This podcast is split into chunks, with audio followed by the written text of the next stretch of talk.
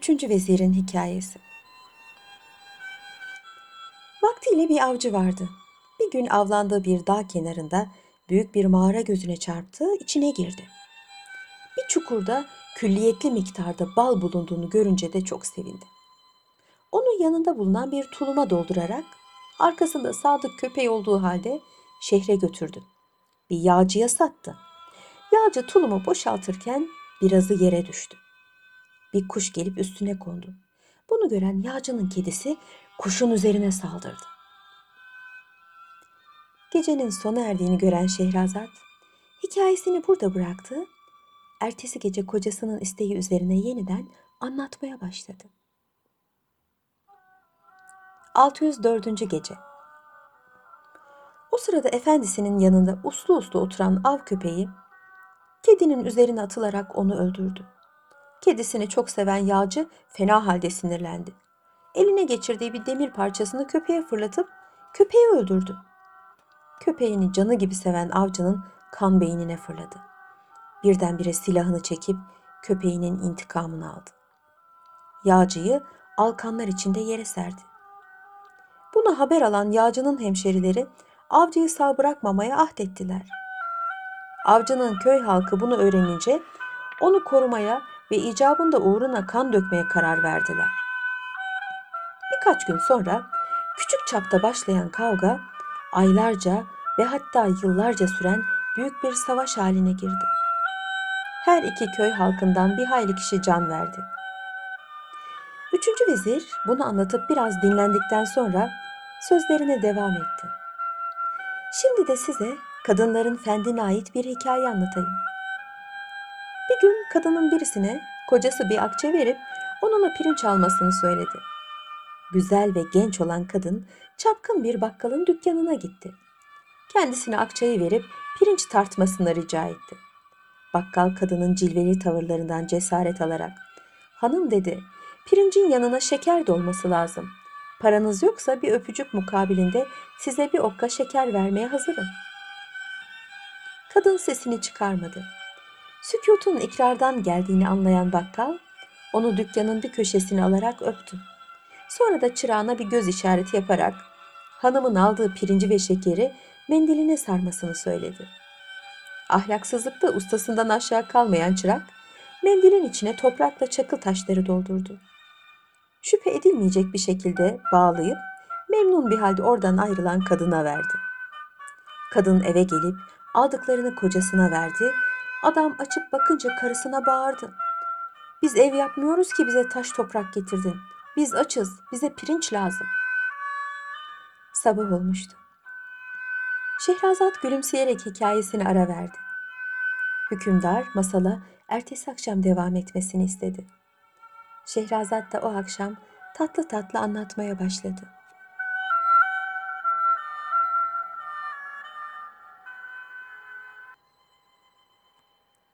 ...605. Gece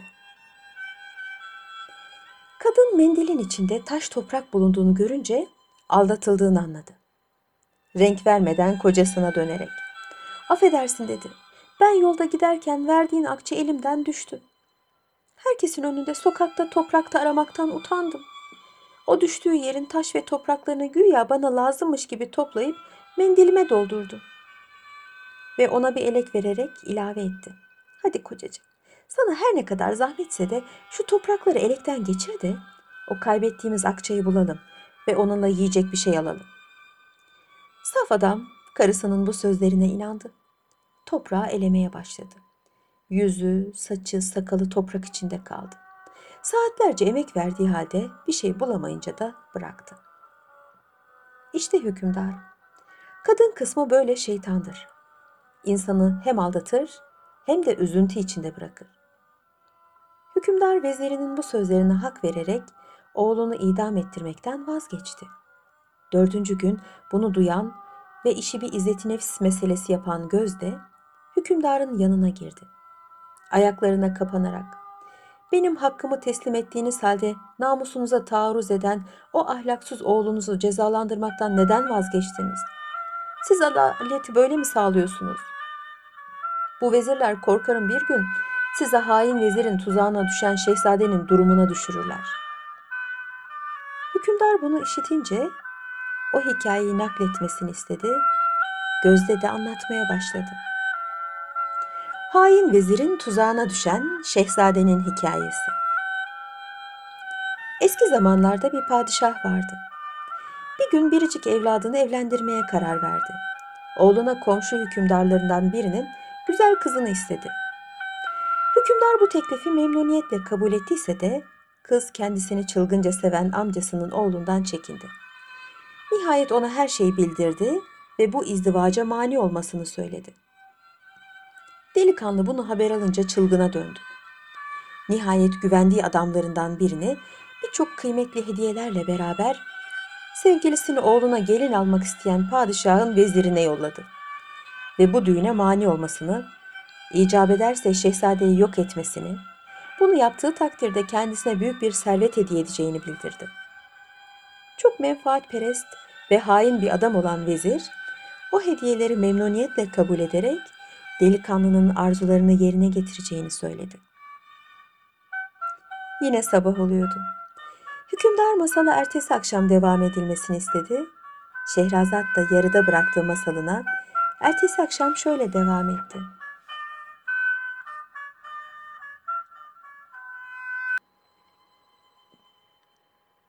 ...606. Gece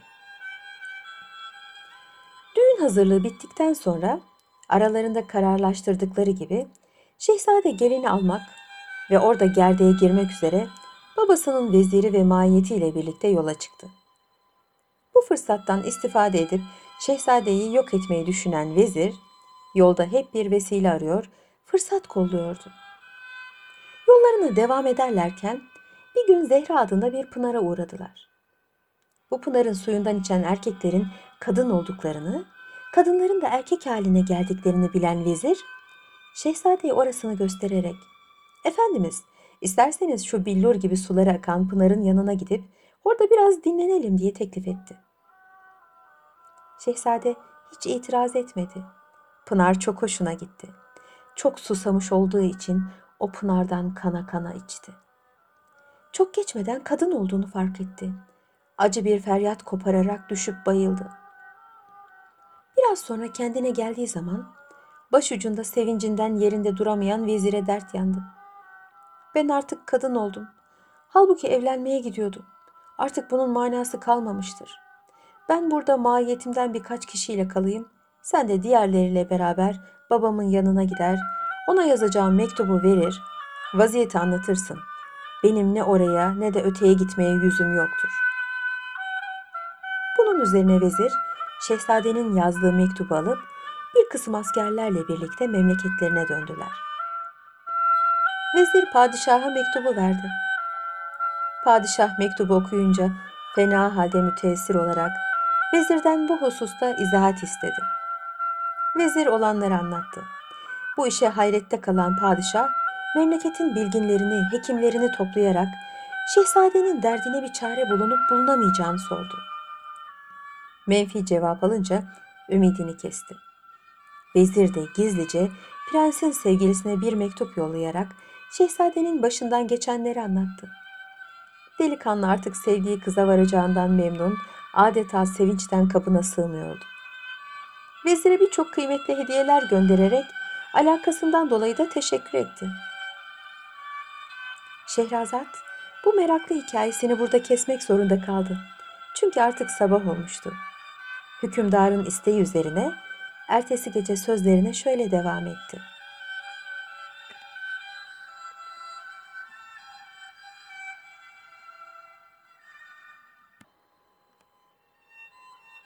...607. Gece Pınar'ın başında bıraktığımız şehzade ise... ...düşünceli ve mahzun bir halde orada beklerken... ...bir gün yanına bir atlı geldi. Selam verdikten sonra ona burada niçin durduğunu sordu. Şehzade içini çekerek başından geçenleri anlattı. Giyinişinden bir hükümdar olduğu, oğlu olduğunu gösteren atlı başını esefle salladı. Kardeşim dedi, senin başına gelen felaketin müsebbibi babanın o hain veziridir. Sen kalk benimle beraber gel. Bize misafir ol. Orada bunun bir çaresini buluruz. Şehzade tereddüt etti. Nihayet, siz kimsiniz? Evvela sizi tanıyayım. Ondan sonra size misafir olurum dedi. Bunun üzerine atlı ona hak vererek, ben dedi senin gibi bir hükümdarın oğluyum. Merak etme, benden sana iyilik gelir, kötülük gelmez. Şehzade memnun oldu. Atlının teklifi üzerine yanına bindi. Akşama kadar yol yürüdüler. Bir aralık atlı şehzadeye dönerek ne kadar yol kat ettik biliyor musun dedi. Tam bir senelik yol. Şehzade hayret içinde kaldı. Bir peri olduğunu anladığı yol arkadaşına sordu. Peki ben şimdi memleketime nasıl dönebilirim? Merak etme. Ben seni getirdiğim gibi yine geri götürürüm. Sabaha kadar yol yürüdükten sonra nihayet bir cenneti andıran büyük ve muntazam bir şehre vardılar. Sabah olmuştu. Şehrazat gülümseyerek hikayesini ara verdi. Hükümdar masalı ertesi akşam devam etmesini istedi. Şehrazat da o akşam tatlı tatlı anlatmaya başladı. 608. Gece Peri padişahının oğlu ile şehzade o şehirde bir müddet dinlendikten sonra tekrar yola koyuldular. Nihayet toprağa katran gibi siyah ve havası ateş gibi sıcak bir ülkeye geldiler. Oradan da siyah dağlar ülkesine geçtiler.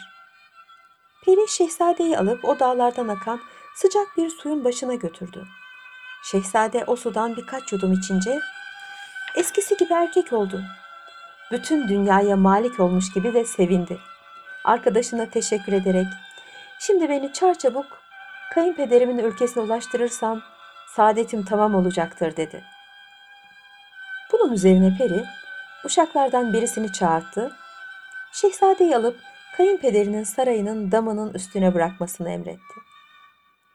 Uçan ifritlerden olan uşak şehzadeyi sırtına alarak havalandı. Sabaha karşı onu nişanlısının sarayının damına bıraktı. Şehzade sabaha kadar bekledi. Güneş doğunca kayınpederinin yanına gidip kendini tanıttı. Hükümdar hayretle damadına sordu. Yahu herkes kapıdan geliyor, sense bacadan giriyorsun. Bu nasıl iş böyle? Şehzade başından geçenleri anlattı ve geçen zamanı telafi etmek için kızı ile nikahlanmalarının bir an evvel kıyılmasını istedi. Hükümdar çok hoşlandığı damadının isteğini yerine getirmek için hemen faaliyete geçti. Bir hafta içinde bütün düğün hazırlıkları bitti. Mükellef bir düğünden sonra da şehzade gerdeğe girdi. Bir ay sonra da karısını alarak muhteşem bir alayla babasının ülkesine gitti. Oğlunun geldiğini haber alan hükümdar onu büyük bir törenle karşıladı. Şehzade böylelikle babasına ve ülkesine kavuştu. Ona hiyanetlik eden vezir de memleketi terk edip kaçtı. Şehzadenin rakibi olan delikanlı da teessüründen yüreğine inerek öldü. Hükümdar gözdesinin bu anlattıklarının tesiri altında kalıp oğlunu tekrar cellada teslim etti. Yine sabah oluyordu. Hükümdar masala ertesi akşam devam edilmesini istedi. Şehrazat da yarıda bıraktığı masalına ertesi akşam şöyle devam etti.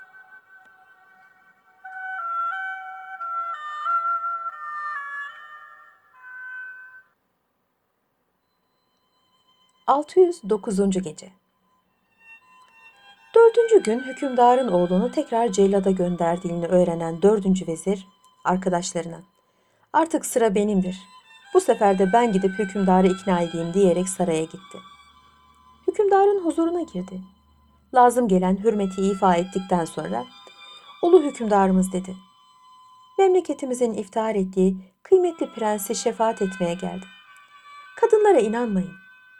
Ulu Tanrı bile mukaddes kitaplarında onların oyunbazlığından bahsetmiştir. Size anlatacağım bu hikaye kafi bir misaldir. Dördüncü vezirin hikayesi. Çok güzel ve namuslu bir kadına gençlerden biri aşık olmuştu. Fakat ona malik olmak için her çareye başvurup fakat muvaffak olamaz. Nihayet bir gün kadının kocası seyahate çıkar. Bunu haber alan genç o civarda oturan bir cadı kadına yardıma çağırır. Derdini açar ve avucuna bir altın sıkıştırarak kendisine aşık olduğu kadına kavuşturmasını söyler. Bu gibi işleri iyi beceren cadı karı, sen merak etme ben onu yola getiririm diyerek bir bahaneyle o güzel kadının yanına gitti. Hoş beşten sonra bir daha görüşmek üzere ayrıldı. Ertesi gün tekrar ziyaretine gider, bu sefer de onunla daha labali konuşmaya başladı. Böylelikle bir iki gün içinde itimadını kazandı. Cadı karı bu muvaffakiyeti elde ettikten sonra bir gün sokakta bulduğu bir köpeği yanına alıp tekrar o kadının evine gitti. Güzel kadın bu köpeğin ne olduğunu sorunca cadı karı sorma kızım dedi. Şu gördüğün dişi köpek vaktiyle mahallemizin en güzel kızıydı. Ona yakışıklı bir delikanlı aşık olmuştu. Kız onun kalbini kırdı, yüz vermedi. O da ona büyü yaptı. Bu hale girdi. Ara sıra ona acıyorum da yanımda gezdiriyorum. Şehrazat bu meraklı hikayesini burada kesmek zorunda kaldı. Çünkü artık sabah olmuştu. Hükümdarın isteği üzerine ertesi gece sözlerine şöyle devam etti.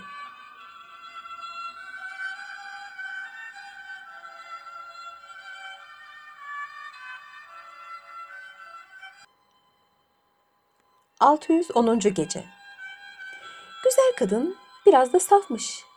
Cadı karının bu sözlerine inanır. Yüzü sararıp titremeye başladı. Bunun farkına varan cadı karı sebebini sorunca kadın... Bu anlattığın köpeğin macerası bana çok dokandı. Çünkü benim de başımda böyle bir dert var. Gencin birisi bana aşık olmuş. Her fırsatta bana haber yollar durur. İşaretler yapar ve benimle görüşmek istediğini söyler. Dediğin gibi ya bana kalkıp büyü yaparsa? Halim ne olur?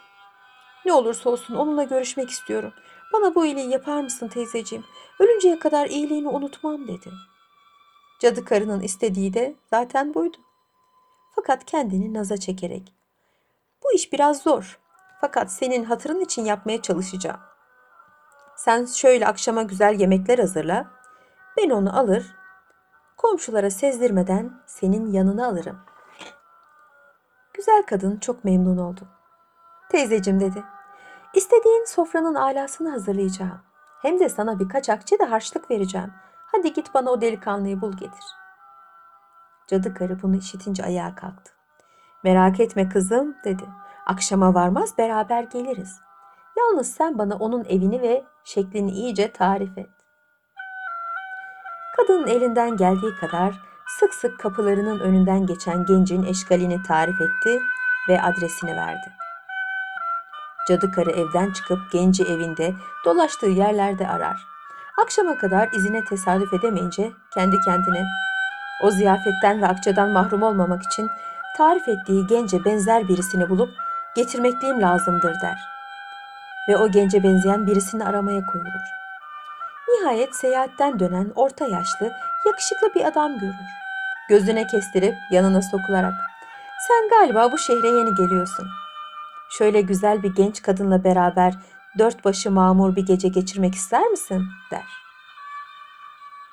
Gecenin sona erdiğini gören Şehrazat, hikayesini burada bıraktı, ertesi gece kocasının isteği üzerine yeniden anlatmaya başladı. 611. Gece Adam ufak bir tereddütten sonra ihtiyar kadının bu teklifini kabul etti. Arkasına düştü. Çok geçmeden ona yabancı olmayan bir mahalleye geldiğini görünce hayrette kaldı. Biraz sonra cadı kadın bizzat kendi evinin kapısını çalınca şaşkınlığı büsbütün arttı. Fakat soğukkanlılığını muhafaza ederek çekingen bir tavırla içeriye girdi. Cadı karı kadına giymek ve süslenmek fırsatını vermek için getirdiği erkeği misafir odasına aldı. Kadın misafir odasına giren erkeği görmüş ve tanımıştı. Kabahatini örtmek için hemen eline eski bir pabuç alarak birdenbire yanına girer ve sinirli bir tavırla ''Hani beni aldatmayacağına dair söz vermiştin. Demek sen böylesin. Seni denemek için bu ihtiyar teyzeyi yolladım. Sen de ona aldandın ve başka bir kadına gidiyorum diye sevindin. Seni hain, seni çapkın demeye ve elindeki papuçla adamı dövmeye başladı. Adam neye uğradığını şaşırdı. Karısına büyük yeminler ederek hiçbir zaman onu aldatmadığını ve buraya iradesi haricinde geldiğini söyledi ve bir çocuk gibi ağlayarak ondan özür diledi. O sırada dışarıda bulunan cadı kadın kavga ettiklerini işitince yanlarına koştu. Konuşmalarından her şeyi anladı. Kadının bu kurnazca hareketine parmak ısırdı. Cadı karı her ikisini barıştırıp işin içinden çıkıp kurtuldu. Vezirinin bu hikayesi hükümdarın çok hoşuna gitti. Hemen cellada haber göndererek oğlunu öldürmekten vazgeçtiğini söyledi. Sabah olmuştu. Şehrazat gülümseyerek hikayesini ara verdi. Hükümdar da masala ertesi akşam devam etmesini istedi. Şehrazat o akşam tatlı tatlı anlatmaya başladı. 612. gece Beşinci gün hükümdarın bu kararını işiten Gözde elinde bir zehir çanağı olduğu halde hükümdarın yanına girdi. Efendim dedi. Eğer benim hakkımı oğlunuzdan almayacak olursanız bu zehri içip kendime kıyacağım ve hakkımı helal etmeden öbür dünyaya göçeceğim. Vezirleriniz beni fitnecilikle ve hilebazlıkla itham ediyorlar. Halbuki asıl onlar kötü kalpli ve hilebaz insanlardır. Kuyumcu ile kızın macerasını bilmiş olsaydınız bunlara inanmazdınız. Hükümdar sözünü kesti. Bu bahsettiğin macerayı hakikatten bilmiyorum. Anlat bakalım bunu. Gözde sahte gözyaşlarını silerek anlatmaya başladı.